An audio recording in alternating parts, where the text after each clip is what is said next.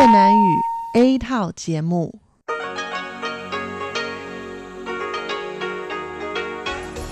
Đây là Đài Phát thanh Quốc tế Đài Loan RTI.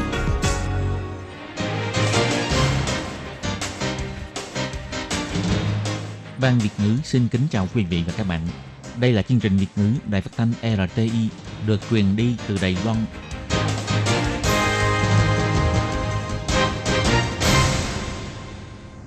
Các bạn thân mến, Hải Ly xin chào các bạn. Hôm nay thứ Bảy, ngày 29 tháng 2 năm 2020, tức ngày 7 tháng 2 âm lịch năm canh tí. Hoan nghênh các bạn đến với chương trình phát thanh của Ban Việt ngữ, Đài phát thanh quốc tế Đài Loan RTI với các nội dung như sau. Mở đầu là bản tin thời sự Đài Loan, bài chuyên đề. Tiếp theo là các chuyên mục tiếng Hoa cho mỗi ngày, cộng đồng người Việt tại Đài Loan và sau cùng là chuyên mục Thế hệ trẻ Đài Loan. Để mở đầu cho chương trình, trước hết, Hải Ly xin mời các bạn theo dõi nội dung các tin tóm lược của bản tin thời sự Đài Loan hôm nay. Thượng nghị sĩ Mỹ ủng hộ Đài Loan gia nhập Tổ chức Y tế Thế giới và ủng hộ Mỹ tiếp tục bán vũ khí cho Đài Loan.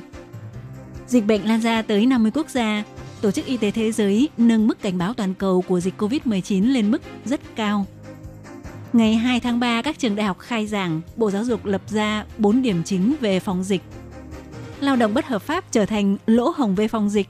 Theo Bộ trưởng Trần Thời Trung, trước hết sẽ đẩy mạnh huấn luyện người chăm sóc bệnh nhân và hạn chế hoạt động đi lại.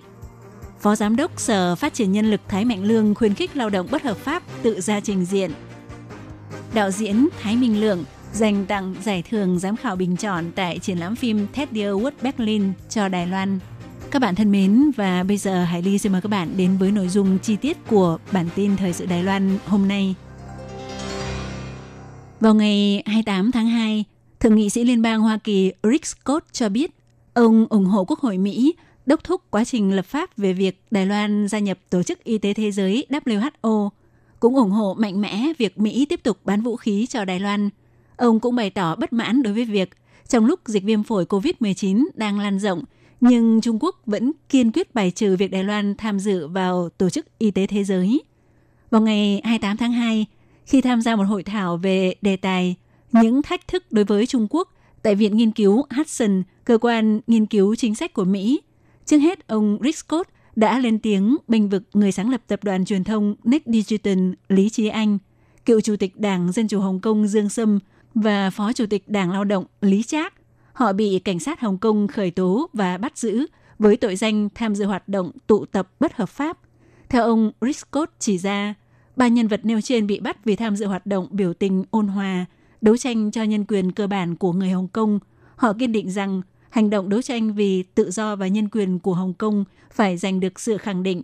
Họ kêu gọi trường đặc khu hành chính Hồng Kông bà Lâm Trịnh Nguyệt Nga và Đảng Cộng sản Trung Quốc phải cân nhắc kỹ càng bước hành động tiếp theo. Ông sẽ tiếp tục quan tâm diễn biến của sự việc và cũng đốc thúc chính phủ Mỹ có sự phản hồi tích cực. Ông Rick Scott cho biết, chính sách hợp tác kinh tế không hề khiến Trung Cộng phát triển theo hướng dân chủ. Ngược lại, còn làm gia tăng thực lực cho đối phương. Trung Cộng không hề muốn tham dự vào cộng đồng quốc tế, mà muốn thống trị toàn cầu. Đây là một cuộc chiến tranh lạnh. Còn khi đề cập với MC của hội thảo về khuyến cáo đối với sự lan rộng ra toàn cầu của virus COVID-19, ông Rick Scott cũng một lần nữa nhắc tới Đài Loan. Ông cho biết Trung Quốc cố ý không để Đài Loan trở thành một thành viên của Tổ chức Y tế Thế giới. Việc này có liên quan đến y tế toàn cầu. Tôi vô cùng thất vọng. Trung Quốc không hề có một chút quan tâm nào đến toàn cầu, chỉ quan tâm việc tiếp tục củng cố thực lực của bản thân.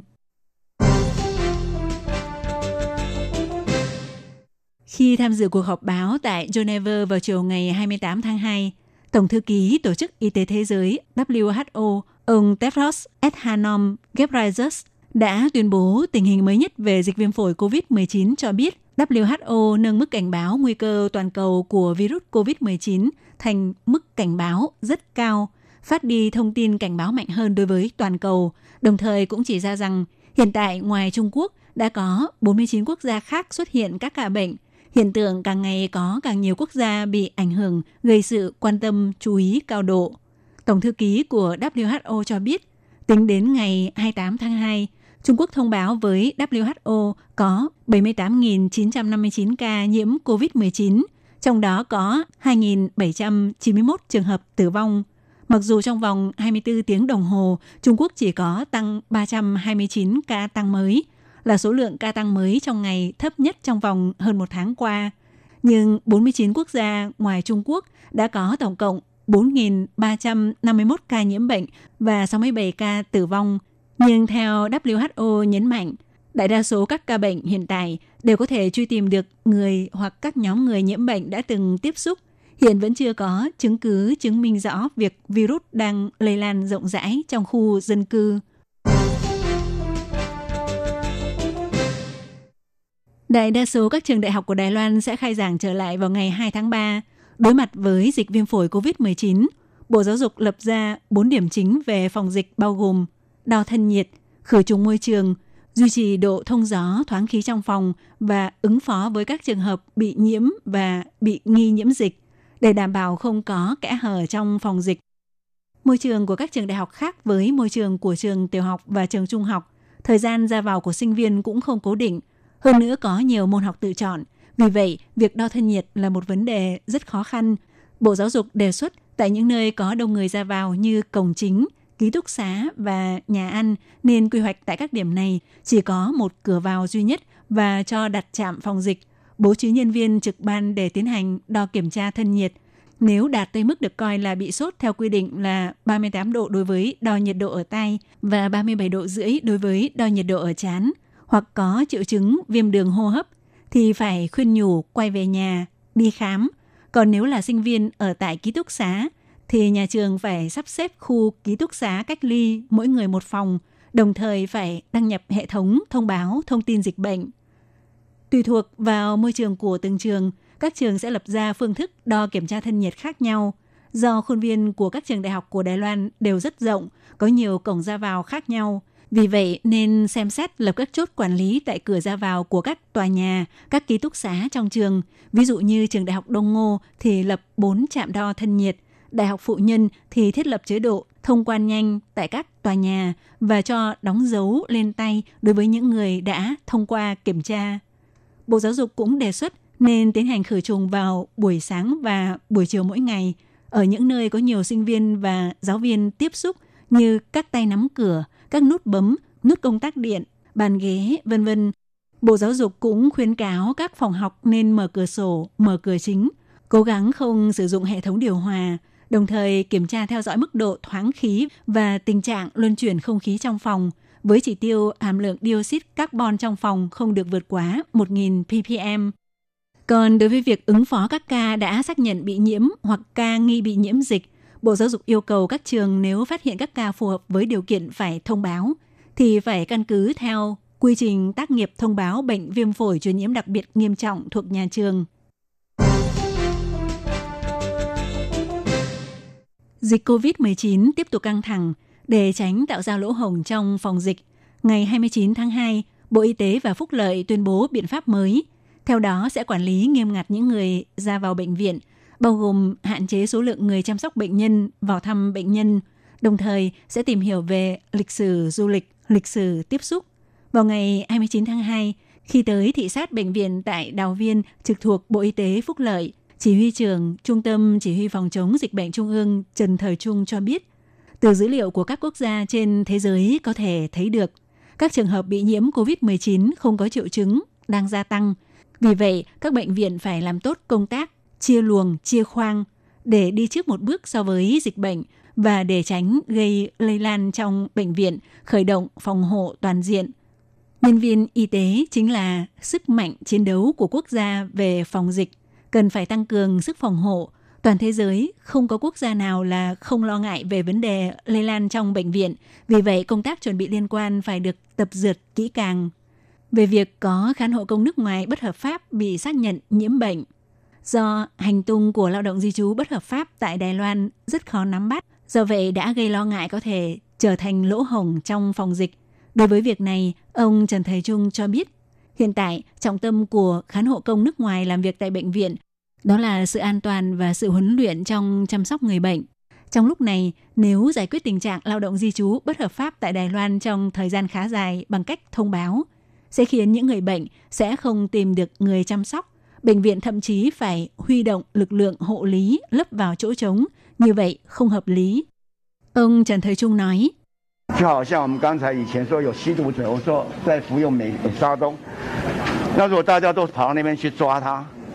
Giống như vấn đề áp dụng sử dụng thuốc methadone đối với người bị nghiện trước đây, nếu mọi người đều tới bệnh viện để bắt họ, thì chương trình giúp giảm bớt tác hại của ma túy cho người nghiện ma túy bằng methadone đâu cần phải làm nữa.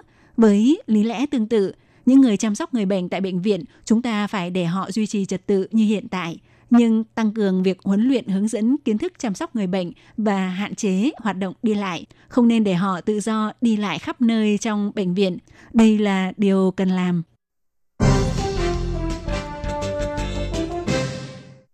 Một lao động bất hợp pháp người Indonesia bị nhiễm viêm phổi COVID-19.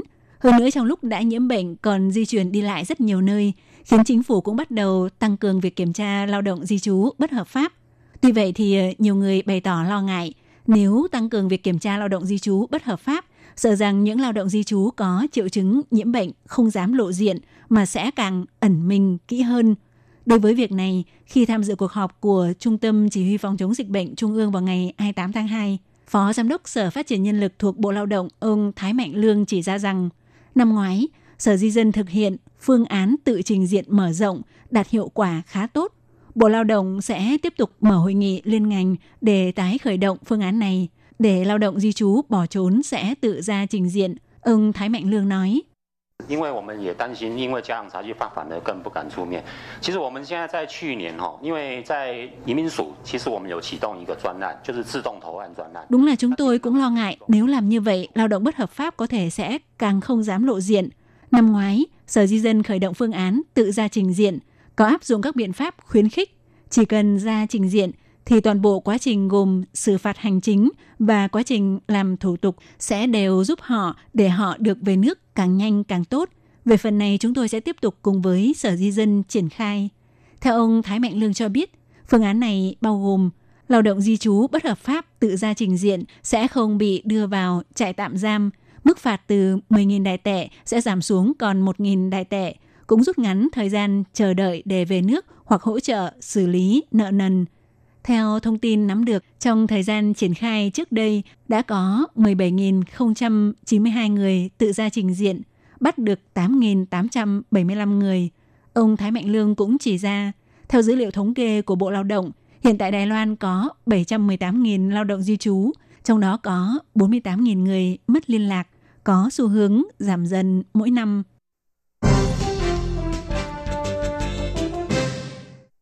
Tác phẩm mới Năm tháng cuộc đời của đạo diễn Thái Minh Lượng đã đạt giải thưởng được giám khảo bình chọn tại triển lãm phim Teddy Award Berlin. Tác phẩm của ông nhận được sự khẳng định cao của giới bình luận điện ảnh Đức. Theo bình chọn của tờ báo hàng đầu của Đức, The Tagesspiegel, với sự tham dự của 6 nhà phê bình điện ảnh hàng đầu của Đức, bộ phim Năm tháng cuộc đời đã giành được vị trí thứ hai trong 18 bộ phim được đề cử. Giải thưởng Teddy Award là một giải thưởng độc lập của triển lãm phim Berlin chuyên dành cho những bộ phim tham dự triển lãm về đề tài tình yêu đồng tính, tình yêu của người biến đổi giới tính hoặc đa giới tính. Khi lên sân khấu lĩnh thưởng, đạo diễn Thái Minh Lượng phát biểu, giải thưởng này dành tặng cho Đài Loan cởi mở nhất, tự do nhất và có sự bao dung lớn nhất. Ông nói một cách rất tự hào. Năm ngoái, Đài Loan đã thông qua dự thảo luật quyền bình đẳng hôn nhân, là quốc gia đầu tiên của châu Á cho phép hôn nhân đồng giới. Hy vọng sẽ có càng nhiều quốc gia học tập theo. Khi trả lời phỏng vấn của hãng thông tấn xã Đài Loan CNA, đạo diễn Thái Minh Lượng cho biết, bất kể là người đồng tính hay không phải người đồng tính đều là con người. Bộ phim của ông thể hiện tình cảm bình thường của con người, không hề nghĩ rằng phim của mình sẽ bị dán nhãn là phim đồng tính. Ông nói, Đài Loan cho phép hôn nhân đồng giới, qua đó có thể thấy được đại đa số người Đài Loan là hiền lành và đầu óc cởi mở. Do vậy, ông dành tặng giải thưởng này cho Đài Loan. Các bạn thân mến, vừa rồi các bạn vừa theo dõi bản tin Thời sự Đài Loan do Hải Ly biên tập và thực hiện. Sau đây mời các bạn tiếp tục theo dõi những nội dung còn lại của chương trình hôm nay. Hải Ly cũng xin phải nói lời chia tay với các bạn tại đây. Bye bye! Đây là đài phát thanh quốc tế Đài Loan RTI, truyền thanh từ Đài Loan. Mời các bạn theo dõi bài chuyên đề hôm nay. Khi Nhi xin chào các bạn, xin mời các bạn cùng đón nghe bài chuyên đề của ngày hôm nay với chủ đề là Chính phủ Pháp khuyến khích giáo dục giá trị đồng tiền cho trẻ em. Và sau đây xin mời các bạn cùng đón nghe phần nội dung chính của bài chuyên đề ngày hôm nay. Trong số các quốc gia châu Âu, người Pháp vốn được mệnh danh là có khái niệm quản lý tài chính lỏng lẻo. Theo điều tra của năm 2017 của công ty bảo hiểm Allianz về 10 quốc gia châu Âu phát hiện, do nước Pháp không quan tâm đến vấn đề giáo dục tài chính cho người dân, dẫn đến tình hình người Pháp thường có quyết định sai lầm trong quản lý tài chính, đầu tư và quy hoạch cho cuộc sống của mình. Cụ thể là trong số 48% người dân nước Pháp khi trả lời phỏng vấn về cơ chế lạm pháp, lợi tức vân vân, chỉ có 9% người trả lời được câu hỏi chính xác. Theo nghiên cứu của Tổ chức Ý kiến Công trúc Pháp những năm gần đây cho thấy, có hơn 85% người dân chưa bao giờ tham gia các khóa học về lên kế hoạch tài chính, chỉ có khoảng 43% người cảm thấy cần phải tham gia các khóa học này. 78% người dân hy vọng có thể tham gia lớp học tài chính và kinh tế trong chương trình tiểu học, cho thấy người Pháp cũng ý thức được mình thiếu kiến thức về quản lý tài chính. Ngân hàng Pháp Banco de France dự đoán người Pháp không có khái niệm hoàn chỉnh về tài chính. Rất nhiều người không phân biệt được lạm phát và sức mua, vì thế cần phải tăng cường giáo dục tài chính. Trong chế độ giáo dục hiện hành của Pháp không có giáo dục tài chính, nhưng chính phủ bắt đầu từ năm 2017 đã sắp xếp mấy giờ đồng hồ để dạy về tài chính cho học sinh, để người dân có thể có kiến thức tài chính cơ bản, tạo dựng khái niệm quản lý tài chính cơ bản cho người Pháp. Trong giáo dục ở trường, chính phủ Pháp khuyến khích giáo viên bậc tiểu học, trung học nói về vấn đề tiền với học sinh, ví dụ như tính toán lãi suất gửi tiết kiệm, nhận biết chức năng ngân hàng vân vân. Hiện tại các thành quả thực tế trong trường vẫn còn hạn hẹp. Chính phủ dự định sẽ đưa loạt chương trình liên quan đến giáo dục tài chính vào dạy cho học sinh trung học để đảm bảo cho mỗi người dân nước Pháp có thể tiếp xúc giáo dục tài chính trong trường học. Chương trình dạy học này đã được áp dụng tại một số trường học, dự định sẽ tiếp tục mở rộng thực hiện. Ngoài chính phủ ra, các tổ chức xã hội ở Pháp cũng đang cố gắng để giúp người dân nước Pháp có thể hiểu về kiến thức tài chính, như tổ chức Your and Yours Finance International, tổ chức tài chính thanh thiếu niên quốc tế, đang phát động phong trào tuần lễ tài chính để thanh thiếu niên nước Pháp có thể tự lên kế hoạch cho các khoản dự toán cho việc giáo dục và mua xe của mình trong tương lai. Hoạt động này sẽ giúp cho các bạn thanh thiếu niên từ góc độ nhu cầu cá nhân hiểu hơn về môi trường kinh tế và tài chính hiện tại. Tuy việc kiếm tiền là việc của người lớn, nhưng có thể giúp thanh thiếu niên hiểu được về chức năng của đồng tiền, ý nghĩa của việc đi làm và quy tắc vận hành xã hội. Đó không bao giờ là một việc quá sớm. Dù nhà bạn giàu hay nghèo, thì vấn đề tiền vẫn luôn gắn liền với cuộc sống của mỗi người. Ngoài thông qua giáo dục nhà trường, tốt hơn hết là để cha mẹ làm gương cho con. Theo tạp chí phụ huynh của Pháp, trẻ em sau 6 tuổi thì phụ huynh có thể cho 1 đến 2 euro mỗi tuần để làm tiền tiêu vặt cho trẻ, tức là từ 35 cho đến 70 đại tệ. Quan trọng là để tạo cho trẻ em có khái niệm về tiền. Khi trẻ sở hữu tiền tiêu vặt riêng, đó chính là một biểu tượng cho sự trưởng thành. Trẻ có thể học cách chờ đợi được nhận tiền và tiết kiệm tiền. Khi số tiền trong tay có hạn, thì trẻ phải biết tự kiềm chế ước muốn của mình, phân biệt cái nào là thật sự cần thiết cho mình. Khi trẻ muốn mua đồ chơi, thì phụ huynh lấy lý do là quá mắc, cha mẹ không có tiền để mua cho con. Đây cũng là một cơ hội để dạy cho trẻ có khái niệm về tiền bạc. Ngoài ra, có thể dẫn trẻ theo khi mua sắm, hay thông qua việc trẻ em giúp làm việc nhà sẽ thưởng cho trẻ một ít tiền tiêu vặt. Để trẻ hiểu được muốn có thù lao thì phải đổi bằng sức lao động. Để cho trẻ em hiểu được, có thể trẻ sẽ có vô số ước muốn, nhưng tài chính thì có hạn. Tiền cũng không tự nhiên mà có, muốn có tiền thì phải đau động. Khi có tiền thì vẫn phải ưu tiên sử dụng trong các khoản chi tiêu cơ bản như tiền ăn, ở hay giao thông. Phụ huynh cũng có thể mở tài khoản ngân hàng riêng cho trẻ, để cho trẻ có thể học tập tự quản lý. Và các chuyên gia cũng góp ý là phụ huynh không nên phê bình việc trẻ em tiêu tiền tiêu vặt của mình như thế nào. Dù có thể trẻ sẽ dùng vào việc mua các món đồ chơi vô bổ, nhưng đấy cũng là sự tự do của trẻ. Khi dạy trẻ em về giá trị của tiền bạc, thì đồng thời cũng phải để cho trẻ hiểu được ý nghĩa của những giá trị vô giá. Tiền chỉ là một công cụ, không thể mua được mọi thứ trên đời. Và trong quá trình học tập quản lý tiền bạc, cũng có thể bồi dưỡng năng lực tự chủ và tính trách nhiệm cho trẻ, để trẻ sau khi lớn lên cũng có thể tự kiểm soát được ham muốn vật chất, tự cân bằng dự toán cá nhân, trở thành một người tiêu dùng có trách nhiệm. Càng sớm nhận biết được quy tắc và vị trí của đồng tiền trong xã hội sẽ càng giúp cho trẻ em có khái niệm tiền bạc đúng đắn. Đồng tiền phải được đổi bằng sức lao động và phải biết chi tiêu đúng mức theo khả năng của từng người. Và các bạn thân mến, bài chuyên đề của ngày hôm nay cũng xin tạm khép lại tại đây. Cảm ơn sự chú ý lắng nghe của quý vị và các bạn. Xin thân ái chào tạm biệt các bạn.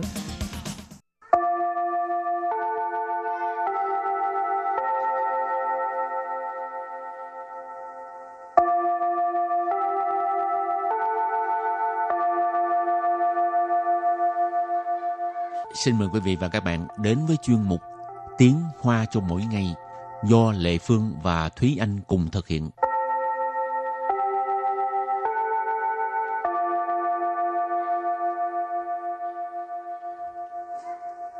Thúy Anh và Lệ Phương xin kính chào quý vị và các bạn. Chào mừng các bạn cùng đến với chuyên mục Tiếng Hoa cho mỗi ngày ngày hôm nay. Thúy Anh có thường hay nhớ lại những ngày mình đi học không? Ừ, chỉ nhớ một số uh, dịp nhất định thôi. Chẳng Ừ. hạn như là ha, ngày vận động của trường nè, rồi không thì là ngày lễ kỷ niệm thành lập trường, vân vân. Hoặc là những cái ờ, ngày lễ đặc biệt, hoặc là có những cái ờ, dịp chẳng hạn như lớp tổ chức đi đâu đó thì nhớ thôi chứ không có nhớ nhiều. Lệ Phương thì mỗi lần mà công việc bận quá là nhớ cái thời học sinh của mình nó sao mà nó sung sướng quá đi học về là cũng chẳng thèm mà coi lại bài vở ha cứ về nhà là chơi thôi không có lo Ừ. nghĩ gì hết cho nên à, mỗi lần mà ừ, suy nghĩ nhiều hoặc là công việc bận biểu là muốn được làm học sinh.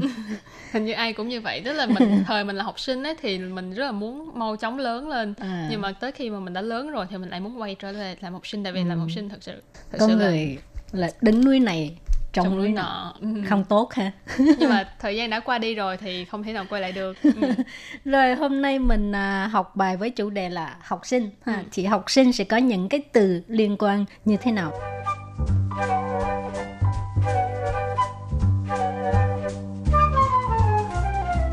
Bây giờ à, cái từ đầu tiên là học sinh từ đầu tiên mình phải nói về học sinh trước 学生，学生， xuế sân các bạn cũng có thể thấy đây là một từ Hán Việt. Xuế là học, sân là sinh, cho nên xuế sân là học sinh.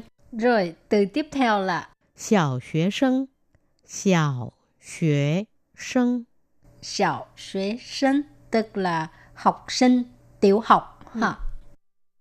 Trung xuế sân Trung xuế sân Trung xuế sân Tức là à, học sinh trung học Ở đây thì mình có thể chia là trung học cơ sở và trung học phổ thông thì ừ. cũng có thể gọi là uh, trung hoặc là của trung thì là trung học cơ sở còn trung học uh, phổ thông tức là cấp 3 thì mình gọi là câu trung nhưng mà thường là mình gọi là trung xuế sơn là ừ. nhiều ừ. Ừ. Học sinh trung học có thể chỉ là học sinh cấp 2 hoặc là cấp 3 ha ừ.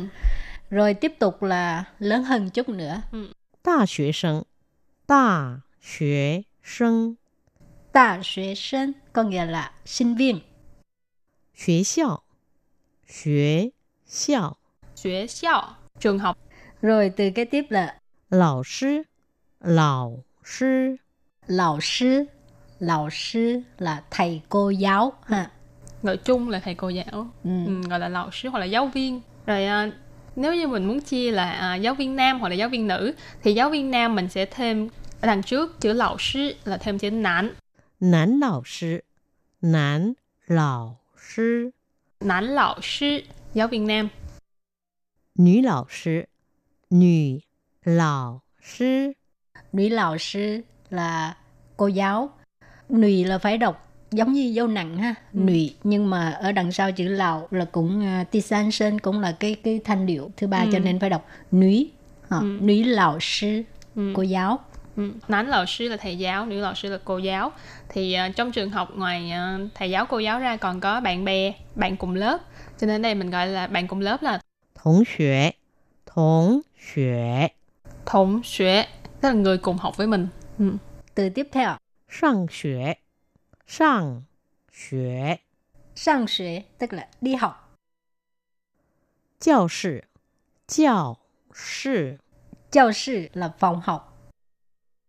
Hây bản Hây bản Hây bản nghĩa là bảng đen hoặc là ừ. bây giờ thì thường chúng ta thấy là bảng trắng hoặc là bảng xanh nhưng ừ. mà vẫn gọi là bảng đen nhưng mà vẫn gọi ừ. là hay bạn tại vì cái thời đại khác rồi mà cho ừ. nên uh, có một cái bài bản là viết bằng cây viết uh, hay, bút lông um, khỏi phải ờ, bị cái cái bụi phấn bay vào ừ. lúc đó lại ho hen rồi gì không ừ. tốt cho ừ. sức khỏe ha thì cái đó gọi là bài bản và học sinh ghét nhất đó là khảo sư khảo sư khảo sư là thi cử ha Ừ. Rồi sau khi học xong rất nhiều rất nhiều từ vựng có liên quan tới học sinh thì bây giờ mình có một cái uh, mẫu đối thoại rất là đơn giản, đơn giản đến nỗi không thể đơn giản hơn nữa.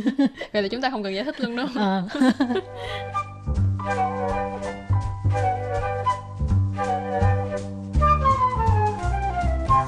老师早，同学早，我有个问题想请教老师。 什么问题？你说吧。老师，我可以请你当我的家教吗？当然不行，你去补习吧。 Đoạn đối thoại này à, rất là ngắn và rất là đơn giản. Câu đầu tiên là lão sư dọ. Lão sư dọ ở đây là chào buổi sáng, chào thầy buổi sáng, chào cô buổi sáng. thì à, học sinh à, chào cô giáo thì cô giáo cũng phải chào lại học sinh ha. Thông xuế dọ. Chào em. 我有个问题想请教老师。 nên là wo ở đây là em ha học sinh. Dụ là có cơ ở đây là lượng từ cho chữ vấn thị vấn thị là vấn đề hoặc là câu hỏi. Sẵn là muốn xin chào là thỉnh giáo hoặc là muốn uh, hỏi cô hỏi thầy. Lão sư là thầy hoặc là cô. Ở đây là cô ha cô Lê phương. Ừ. mối vấn thị tức là vấn đề gì? Câu hỏi gì? Ha Nì ba em nói đi. Lão sư là cô ơi wo là em khở gì là có thể, 请 là ở đây là mời, nì là ở đây là cô, tăng wo de gia giáo là gia giáo là giáo viên ờ, dạy Gia- thêm tại nhà hả? à, gia gia Gia, gì? Gia sư. gia sư ừ.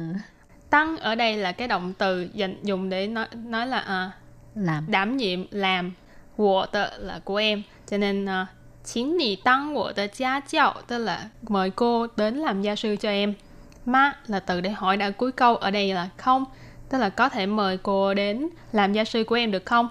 Tăng rạn bù xỉn dĩ nhiên là không được. Tăng rạn là dĩ nhiên bù xỉn là không được.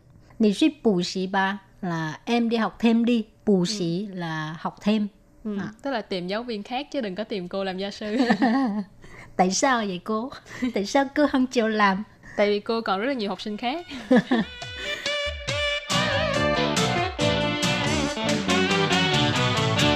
Rồi thì đây là một mẫu đối thoại rất là ngắn gọn và cũng rất là dễ hiểu. Thì à, trước khi chấm dứt bài học hôm nay, xin mời các bạn ôn tập lại mẫu đối thoại hồi nãy nha.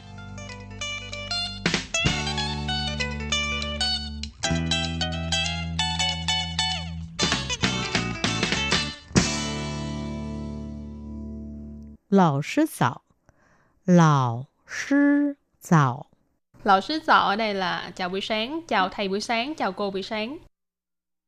同学早，同学早，同学早，早 M。我有个问题想请教老师。我有个问题想请教老师。我有个问题想请教老师。那我那了 M 哈，好，生有了个。Cơ ở đây là lượng từ cho chữ vấn thị. Vấn thị là vấn đề hoặc là câu hỏi. Sẵn là muốn.请教là thỉnh giáo hoặc là muốn ờ, hỏi cô, hỏi thầy.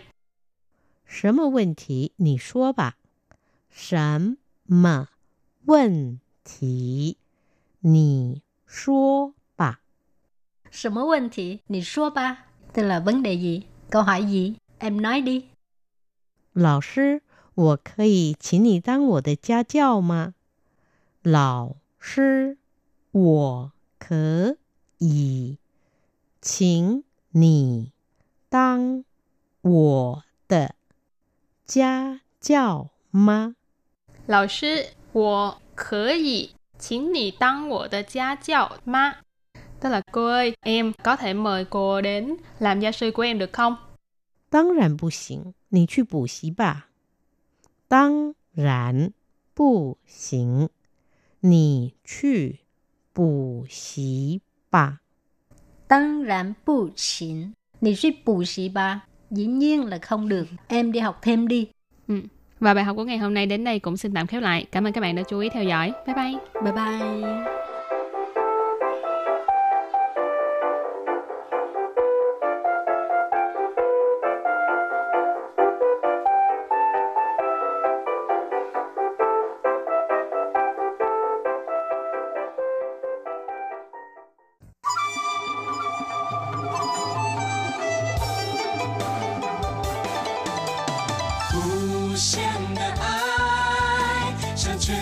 界传开永恒的关怀。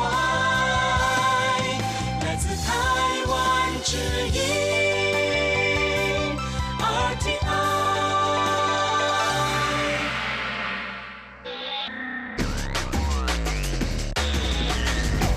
Quý vị đang đón nghe chương trình Việt ngữ tại RTI truyền thanh từ Đài Loan.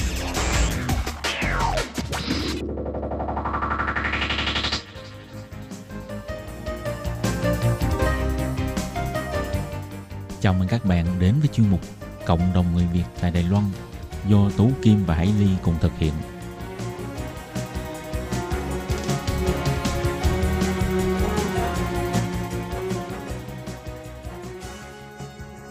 Hello, tôi Kim Hải Ly xin kính chào các bạn. Hoan nghênh các bạn đã đến với chương mục Cộng đồng người Việt ngày hôm nay của chúng tôi.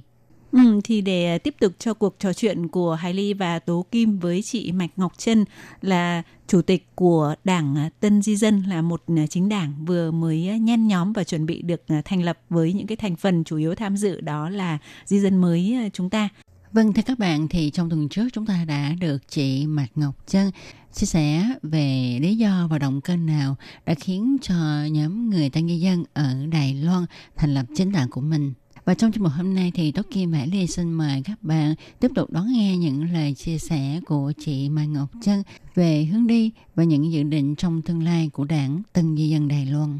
Ừ, thì à, Hải Ly và Tố Kim xin hoan nghênh Ngọc Trân trở lại với chương trình hôm nay và trước tiên thì có thể uh, cho Hải Ly uh, hỏi Ngọc Trân là hiện nay thì mình đã đề ra những cái tôn chỉ hoặc là những cái điểm chính trong cái uh, điều lệ của đảng mình để cho các uh, chị em di dân mới hiểu rõ không ạ? Ờ, nói chung là điều lệ là tới uh, 20 29 cái 29 tới 30 điều là. Ồ. à, tại vì trong đó là nhập đảng là bên này là có yêu cầu là ờ, chủ tịch đảng ờ, bí thư đảng với lại là các ờ, trong đó là phải có ờ, khoảng hai mươi mấy người là người phụ trách trong đảng á Ừ. là những cái người đó là là chân yêu cầu là tân di dân và và con con em của mình Ồ. đó còn là nhập vô đảng á, thì không có hạn chế là nước nào hay là dân nào hết nhưng mà những người phụ trách trong đảng là thì chân có hạn chế là là phải tân di dân Tân Di Dân Việt Nam hay là thế nào? nước ngoài không có không có hạn chế là chỉ là Việt Nam À, À. à, ý chân nói tức là những cái cán bộ chủ chốt ở trong Ừ. đảng á, thì Ừ. là ờ, nhóm đối tượng là tân di dân ở bất À. kể các nước trừ Đúng rồi. Trung Quốc có trừ Ờ, Trung Quốc không? Không không không Không cho Trung có Quốc ha. không Ờ, có miễn là họ có cái điều kiện đủ À. để có thể có thể tham gia đảng đấy là đã ở Đài Loan Ừ. có chứng minh nhân dân 10 năm đúng không? Đối với Đúng rồi. người Trung Ừ. Quốc Ừ. và còn Ừ. như chân nói có nghĩa là đó là chỉ thành phần cán bộ chủ chốt còn Ừ. Ờ, ví dụ đảng viên ấy thì kể cả người Đài Loan Vẫn gia nhập Thì được. đúng rồi đúng rồi Ừ. ờ, Ờ. cho nên mình không có hạn chế là đảng viên nhưng Ừ. mà là những người mà phụ trách ờ, trong đảng và Ừ. những người mà mình ứng cử mình cũng có có hạn chế nữa là các chị em trong các tỉnh nếu mà mình ờ, đưa ra ứng cử tiện ra ứng cử thì là tân di dân hoặc là con cháu của mình là ưu tiên Ừ. còn chừng nào mà thực sự là trong đó không có ai đi ra đồng ý ra để ứng cử thì mới tới là mời người Đài Loan Vậy thì công dân Đài Loan bao nhiêu tuổi mới được xin gia nhập đảng ạ? Ừ, 16 tuổi trở lên là bất cứ ờ, người nào cũng có thể gia nhập đảng Ừ.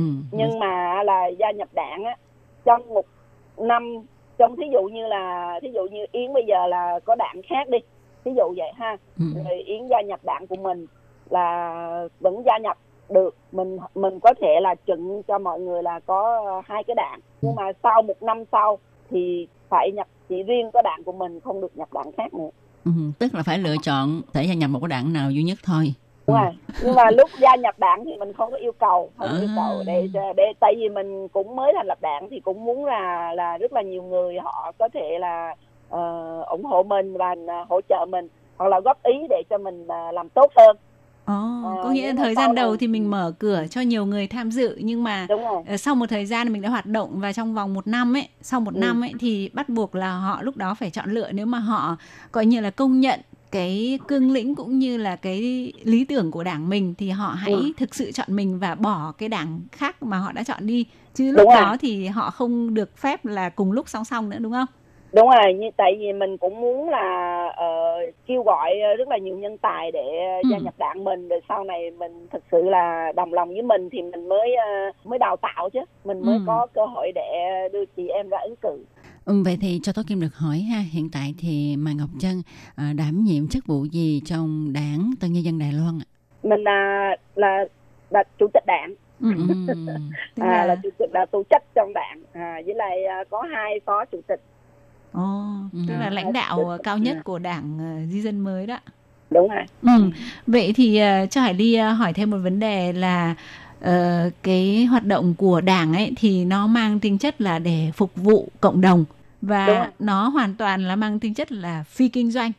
Do Đúng rồi. vậy thì ờ, xin được hỏi là mình lấy cái nguồn kinh phí từ đâu để mình có thể ờ, tổ chức huy động rất là nhiều các cái hoạt động cũng như là đào tạo nhân tài. Nói chung là các cái công việc nó chỉ có tốn công tốn sức tốn tiền thôi. Vậy thì cái Ừ. nguồn của mình là mình lấy từ đâu?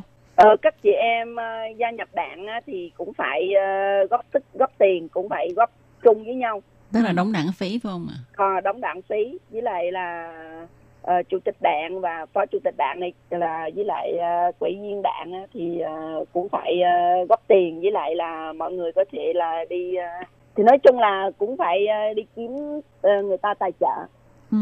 À. gọi là tìm kiếm nguồn tài trợ tức là Ừ. bản thân những cái ờ, cán bộ chủ chốt ủy viên này à, phó chủ tịch này chủ tịch này phó chủ tịch này các ủy viên này là Ừ. đã giữ cái trách nhiệm cao hơn mà ngoài ra cũng phải bỏ ra cái ờ, kinh tế nhiều hơn so với đảng viên bình thường. Nếu như mà giả dụ như mình có khả năng thì mình tự ờ, lấy tiền của mình mình đóng góp và ngoài ra thì mình cũng có thể đi kêu gọi các cái nguồn tài trợ đúng rồi. Thì nói chung là cũng có ờ, thương mại Việt Nam mà. Về Việt Nam kinh doanh thì họ cũng rất là ủng hộ. Ở Đài Loan thì cũng có nhiều người người ta cũng ủng hộ và cảm thấy là uh, các bạn khác là cứ tối ngày cứ hô hào là hỗ trợ tân dân ờ, ủng hộ tân dân là này kia rồi uh, cho tân dân đào tạo là làm này nọ nhưng mà cuối cùng ờ, bầu cử xong chẳng thấy tân di dân nào là một cái lãnh đạo ở khu vực nào hết cho nên họ cũng ờ, cũng có giác là như vậy à. Ờ. cho nên ông cũng họ cũng rất là ủng hộ họ cũng nói là họ sẽ kiếm người tài trợ cũng rất là nhiều người người ta tự đến hội người ta người ta nói là người ta sẽ ờ, hỗ trợ nhưng mà cũng có chị em rất là lo sợ là ờ, đảng sẽ bị ờ, những cái người người ta có tâm người ta sẽ lợi dụng Ồ, thì ờ, thực sự ra mà nói ha, ờ, tất cả các chính đảng của Đài Loan á đều có những cái doanh nghiệp lớn người ta tài trợ kinh tế cho nhất là ờ, trong cái dịp mà ờ, tổ chức hoạt động hay là tranh cử vân vân vân vân ha.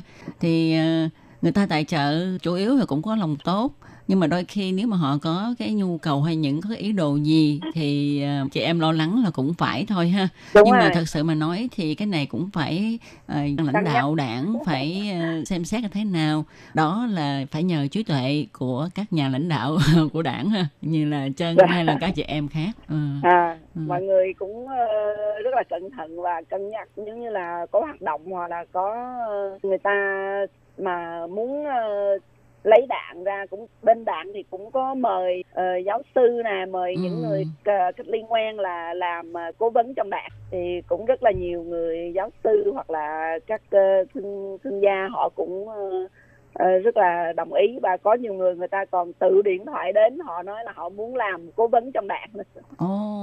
à, Facebook mình có làm lập một cái nhóm ở bên ờ, bên FB đó Ừ. à, trong ờ, một tháng thôi là người ta giống như Chu Chỉ Ly á là mấy ngàn người đấy. à, Ừ. cho nên là cũng có rất là nhiều người người ta ủng hộ thì cảm giác rất là Ừ.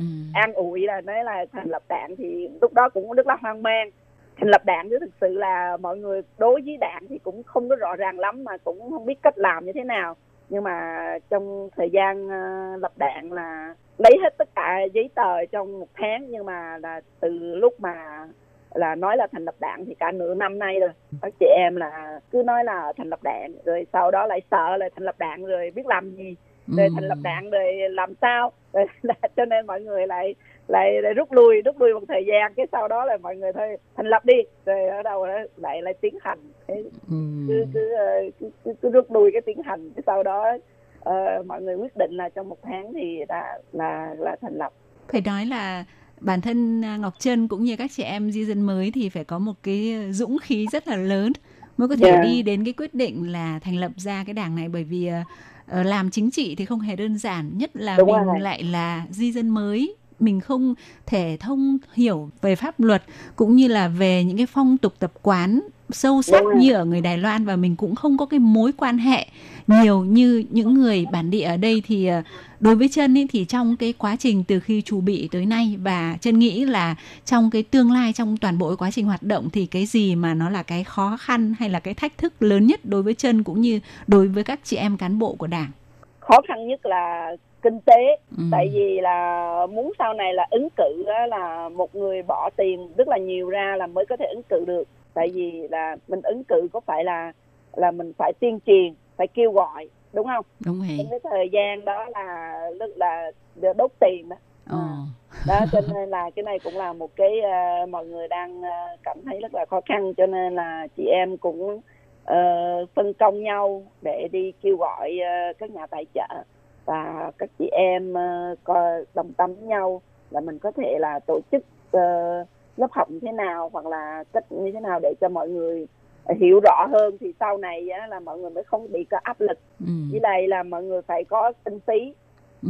cái đó là là mọi người là quan trọng nhất với lại là đồng tâm với nhau đồng hành với nhau cái đó cũng là rất là quan trọng Ừ. cho nên mọi người phải ờ, cùng nhau để phấn đấu nhiều hơn và học hỏi nhiều hơn Ừ. với lại là chân là chủ tịch đảng thì cần phải học hỏi nhiều hơn nữa tại vì có rất rất nhiều về về à, chính trị với lại đảng à, và để cho Ờ, từng dân các nước họ phải ờ, đồng cảm với mình và có thể hỗ trợ lẫn nhau cái đó cũng là rất là khó khăn.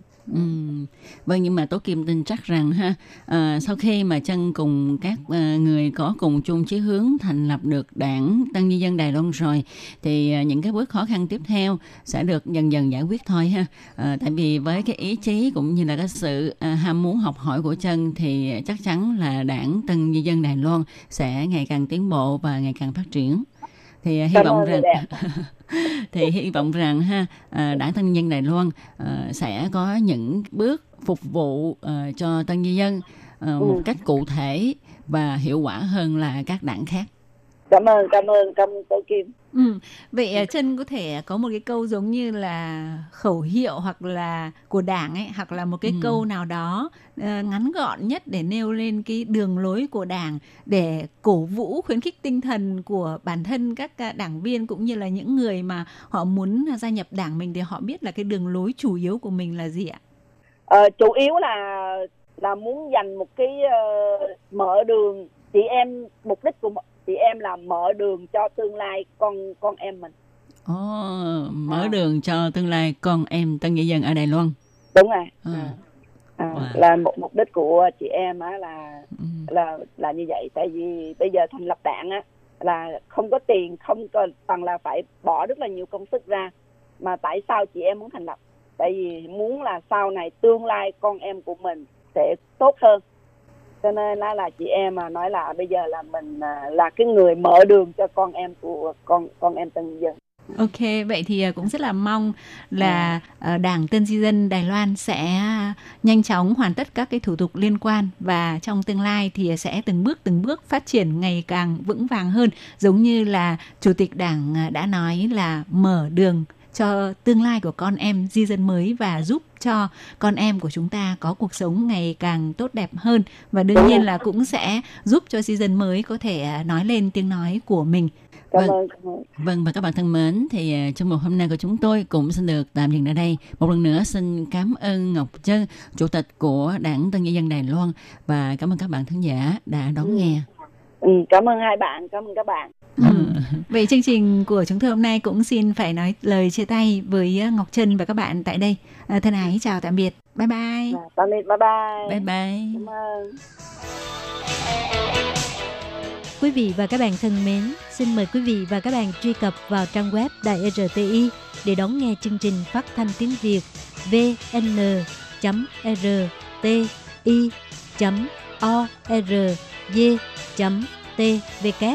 và cũng có thể truy cập FB fanpage của Ban Việt ngữ RTI tiếng Việt.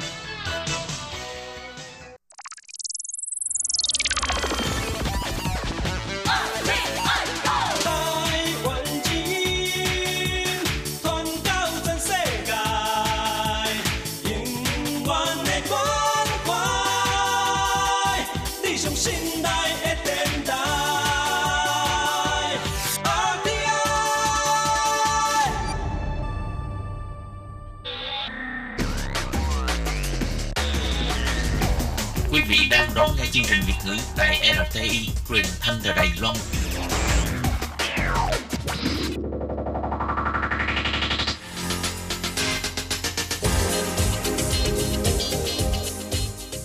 Chào mừng các bạn đến với chuyên mục Thế hệ trẻ Đài Loan do Tường Vi thực hiện.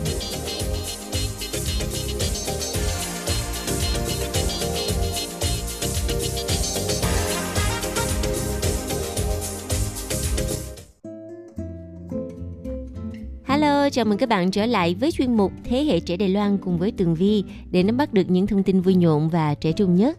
Thưa các bạn, bây giờ đã bước vào mùa xuân. Hiện tại thì à, một số nước trên thế giới đang à, à, tổ chức tuần lễ Fashion Week. Tuy nhiên, trong thời gian gần đây thì do dịch viêm phổi COVID-19, cho nên một số hoạt động Fashion Week tại các nước như là ở Mỹ hay là ở các nước châu Âu trở nên vắng vẻ hơn bao giờ hết. Và điều này á, tự dưng làm cho Tường Vi ngẫm nghĩ lại rằng liệu con người chúng ta khi mà chạy theo những cái mốt thời thượng hoặc là thời trang của từng mùa từng năm thì à, liệu là có mang lại niềm vui thực sự cho chúng ta hay không? Hay là khi mình chỉ cần à, tối giản trong phong cách ăn mặc có phong cách riêng của mình nè không chạy theo thời thượng vừa có thể à, tiết kiệm được túi tiền mà lại ăn mặc thoải mái đơn giản thì sẽ mang lại niềm vui cho cuộc sống chúng ta. Bởi vậy ha ngày hôm nay Tường Vi muốn chia sẻ với các bạn về một đề tài. Liệu rằng á quần áo là vật chất bên ngoài có à, làm nên được nhân cách của con người hay không? Hay là chính con người chúng ta tạo nên giá trị cho quần áo và vật chất? Nào bây giờ hãy cùng vào đề tài với Tường Vi nhé.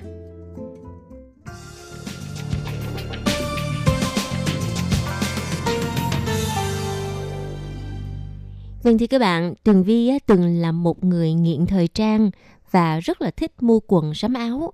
Cứ mỗi một mùa là bắt đầu suy nghĩ là à mùa đông năm nay á, mình phải xem coi là mua đen cái gì để mình à, mua đồ cho nó hợp thời hay là mùa hè tới rồi thì phải chuẩn bị một số đồ à, trang phục diện cho mùa hè. Nói chung là mùa nào Tường Vi cũng muốn mua quần sắm áo hết trơn á. Rồi à, trong cái tủ quần áo của Tường Vi á, thì thật sự là nhiều đến nỗi mà không biết mặc cái gì có nhiều khi mình nghĩ rằng mình không có quần áo, mình không có đủ quần áo, nhưng mà thực sự là nó nhiều quá cho nên là mình bị loạn hết cả lên. Và điều này là một điều rất là lãng phí. Rồi à, đến lúc à, có em bé nè, rồi công việc bận rộn, cái tường vi mới suy nghĩ lại, ủa, hồi xưa mình làm gì mà tốn nhiều tiền để mua những cái đồ mà vớ vẩn như vậy? Thế là tường vi mới à, bắt đầu tạo ra cho mình một phong cách ăn mặc à, theo uh, xu hướng gọi là tối giản có nghĩa là trong một tuần tường vi chỉ uh, mặc hai cái quần với lại à, bốn uh, cái áo mà bốn cái áo này ha có màu sắc uh, và cái chất liệu kiểu dáng rất là đơn giản là áo thun bình thường thôi. À, hiệu uh, Uniqlo là một trong những hiệu của Nhật Bản mà Tường Vi rất là yêu thích các bạn biết không trong cả tuần ha tường vi cứ mặc đi mặc lại những cái bộ đồ như vậy.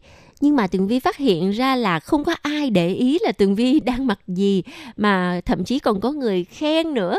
Cho nên tường vi nói trời đất ơi trước đó mình tốn biết bao nhiêu tiền để ngày nào cũng thay đổi phong cách. Liệu là có ý nghĩa hay không? Hay là chỉ có ý nghĩa tốn tiền rồi hao cái hầu bao của mình? Vâng thưa các bạn hầu hết á, trong chúng ta có lẽ là có rất nhiều bạn đã có cái kinh nghiệm như tường vi là mua tùm lum tùm la đồ rồi tới lúc chả biết mặc cái gì rồi à, thậm chí là chỉ mặc đi mặc lại một vài cái trong khi tủ quần áo thì cả đống đồ.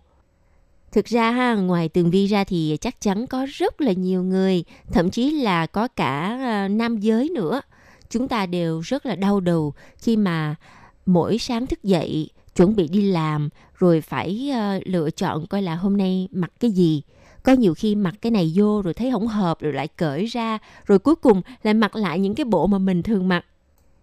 Và các bạn biết không điều này cũng không phải là điều gì đáng ghê gớm nhưng mà nếu mà chúng ta um, tiết chế lại một chút xíu thì chúng ta có thể tiết kiệm được rất là nhiều tiền đấy nha. Thực ra thì á, các quy tắc và thói quen xã hội đó chính là những thứ mà nó có thể đem đến cái sự ảnh hưởng rất là mạnh mẽ đến việc uh, mua hàng của chúng ta. Và chúng sẽ đè nặng lên đôi vai của chúng ta.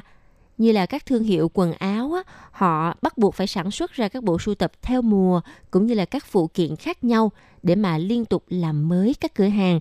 Như vậy thì họ mới kiếm ra tiền. Còn người tiêu dùng của mình á tại sao lại thích mua quần áo mặc đồ mới? Là chỉ để làm mới mình để à, tự tin hơn và mình đẹp hơn. Nhưng mà các bạn biết không nếu mà chúng ta thử tìm cái cách ăn mặc đơn giản một chút xíu. Chúng ta vẫn có thể làm mới mình mỗi ngày, cũng có thể là đi mua đồ, nhưng mà những cái thứ đồ đó, nó sẽ ở bên chúng ta lâu hơn và sẽ có ý nghĩa hơn là mình mua cả đống những cái đồ mà không quan trọng. Thì à, như lúc nãy tường vi có nhắc tới rằng chúng ta sẽ luôn luôn muốn làm mới mình và chúng ta sẽ suy nghĩ rằng mọi người sẽ đánh giá chúng ta qua bộ đồ mình mặc.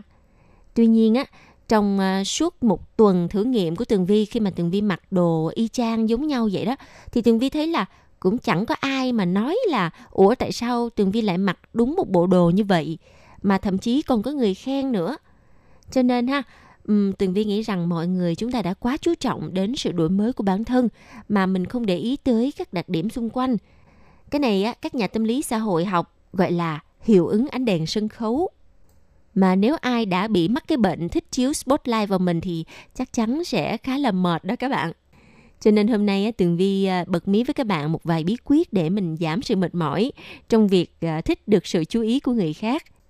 Bằng à, một biện pháp đơn giản thôi, đó là tối giản tủ quần áo của mình. Hoặc thậm chí là bạn tự thiết kế cho mình một bộ đồng phục chỉ để mặc đi làm như vậy thì à, sáng sớm ra mình có thể ngủ nướng thêm chút xíu, chứ không phải thức dậy sớm để coi nghĩ coi hồi nữa mặc cái gì đi làm.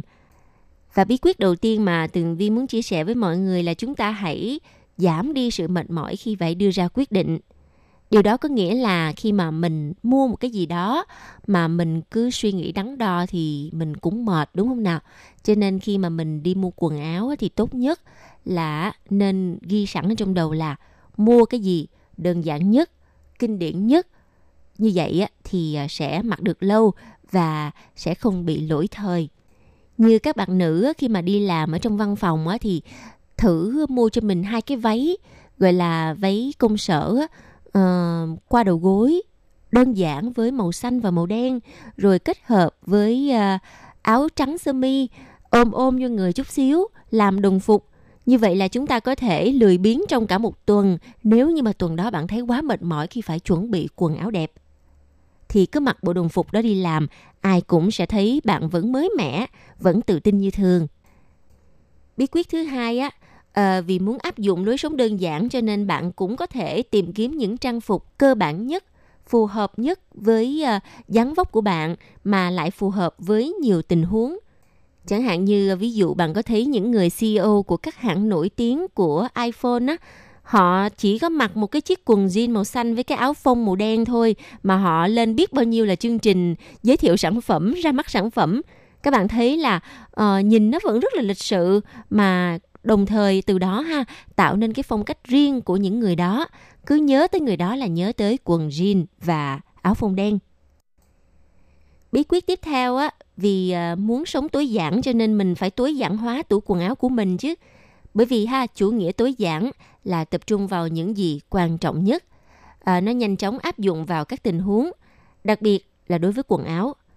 Trong những năm qua ha, Tường Vi đã rất là nỗ lực áp dụng triết lý này để tránh thay thế các loại trang phục và dần dần á, Tường Vi chỉ tập trung vào những món đồ quan trọng nhất đối với mình mà thôi.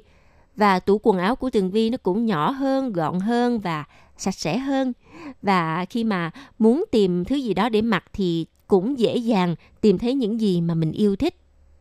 Nhưng mà để làm được việc tối giản hóa tủ quần áo của mình á thì mình phải quyết là không chạy theo thời trang. Chúng ta hãy áp dụng quan niệm là coi trọng chất lượng hơn số lượng. Áp dụng cái tâm lý tương tự này cho quần áo thì bạn có thể đánh giá loại nào là quan trọng nhất đối với mình và tương tự như vậy khi mà chúng ta đi mua đồ mới á, hãy à, tưởng tượng vị trí của nó ở trong tủ quần áo của bạn từ nhiều năm nay. Chẳng hạn như Tường Vi ha có thể bỏ ra một món tiền khá là cao để à, mua một cái áo bun có chất lượng rất là tốt và cái áo bun đó Tường Vi có thể mặc trong 3 năm thậm chí là 4 5 năm tùy theo cái sự chăm sóc quần áo của mình. Nếu mà mình mà giặt kiểu giặt uh, máy giặt á, thì dễ hư lắm. Cho nên tốt nhất á, là những cái quần áo mà có chất lượng tốt thì uh, mình nên giặt bằng tay như vậy thì mới có thể mặc được lâu hơn. Nhưng nói vậy thôi, Tường Vi lâu lâu cũng quên, cũng đi mua, mua thêm. Nhưng mà khi mà nhớ lại thì kiềm chế lại. Bởi vì các bạn biết không, khi mà mình chạy theo xu hướng, đó là một điều thách thức. Bởi vì các doanh nghiệp người ta sẽ tạo ra muôn vàng hấp dẫn để kích thích mình chi tiêu. Chi tiêu thì cũng được bởi vì mình kiếm tiền mình phải à, hưởng thụ một chút xíu. Đó cũng là cách giúp cho đất nước phát triển, uh, kích cầu chi tiêu. Ở đây thì Tường Vi không có khuyên bạn là không mua. Bạn có thể mua nhưng mà hãy tập trung vào hàng hóa chất lượng có ích trong nhiều năm mà nhớ là kiểu dáng phải luôn luôn đơn giản cơ bản nhất thì bạn có thể mặc qua nhiều năm mà không bị người ta nói là vẫn sống ở thời cổ đại và thưa các bạn có rất là nhiều ví dụ về những người nổi tiếng. Họ đã sử dụng một tủ quần áo tối giản. Và có những lý do chính đáng mà tại sao những người thành công lại chọn mặc cùng một thứ lặp đi lặp lại. Chẳng hạn như là ông Stephen Jobs ông có thể là một biểu tượng lớn nhất cho tất cả. Tại các buổi thuyết trình hay hội nghị cũng như báo chí, ông Stephen Jobs có thể được nhìn thấy bởi một chiếc áo màu đen cao cổ, rồi à, một cái quần jean màu xanh với cặp kính mắt tròn. Và các bạn thấy không, steven Jobs vẫn thành công. Hay là anh Mark Zuckerberg, người đã sáng lập ra Facebook, cũng mặc rất là đơn giản. Hầu như á, paparazzi mà chụp ảnh của à, Mark Zuckerberg thì à, anh ta đều xuất hiện trong một bộ trang phục là quần jean đơn giản với à, một chiếc áo bun cổ tròn màu xám. À, hình như anh ta có rất là nhiều các loại màu xám, có xám đậm nè, xám nhạt nè, xám trắng nè, nhưng mà đa phần đều là cái loại áo bun cổ tròn như vậy và không hề có bất cứ một logo nào hết. Ban đầu mọi người đều rất là tò mò không biết uh, anh à, Mark Zuckerberg này là dùng hiệu gì Lúc sau thì phát hiện ra đó là hiệu của Nhật Bản Uniqlo mà Tường Vi đã từng nhắc ở phần đầu chương trình. Ở đây Tường Vi không có ý quảng cáo cho hãng này, nhưng mà hãng này là một trong những hãng đi tiên phong trong việc là không in bất cứ một logo nào ở trên à, mặt ngoài của thân áo. Điều này giúp cho à, người mặc á, có thể sử dụng lại quần áo nhiều lần mà không bị người ta nhớ là mình đã mặc gì. Đây cũng là một cách tiết kiệm. Nhưng mà các bạn biết không, tất cả các hãng ờ, thời trang ở trên thế giới, họ đều là những doanh nghiệp thương mại. Họ cũng mong mỏi là người chi tiêu sẽ chịu chi tiền cho những sản phẩm của mình. Ở đây Tường Vi không khuyên chúng ta phải tiết kiệm tuyệt đối 100% là không mua quần áo gì hết hay là một năm chỉ mua đúng một cái áo bun mà Tường Vi chỉ mong rằng giới trẻ chúng ta hãy ờ, tiết kiệm quần áo bởi vì với ngành công nghiệp quần áo nhanh như hiện nay, đó là một gánh nặng cho cả môi trường và cũng cho cả túi tiền của chúng ta nữa. Bởi vì trước sự bùng phát của thời trang giá rẻ làm cho quần áo bị mất đi giá trị, tất nhiên á, chúng ta cứ thay đổi mới quần áo và loại bỏ những loại quần áo cũ. Đó cũng à, là một sự lãng phí và những cái hãng mà quần áo giá rẻ người ta đã tốn rất là nhiều những cái nguyên liệu những nguyên liệu làm áo quần hay là chất nhuộm màu vân vân đều là những thứ mà có hại cho môi trường và cho sức khỏe của con người. Cho nên câu kết trong chuyên mục ngày hôm nay, quần áo không thể nào mà làm nên đẳng cấp và khí chất của một con người. Ngược lại, chính con người chúng ta mới làm nên giá trị cho áo quần. Và chuyên mục xin tạm dừng tại đây. Rất cảm ơn sự chú ý theo dõi của các bạn. Hẹn gặp lại các bạn trong chuyên mục tuần sau cũng vào giờ này nha. Chào tạm biệt. Bye bye.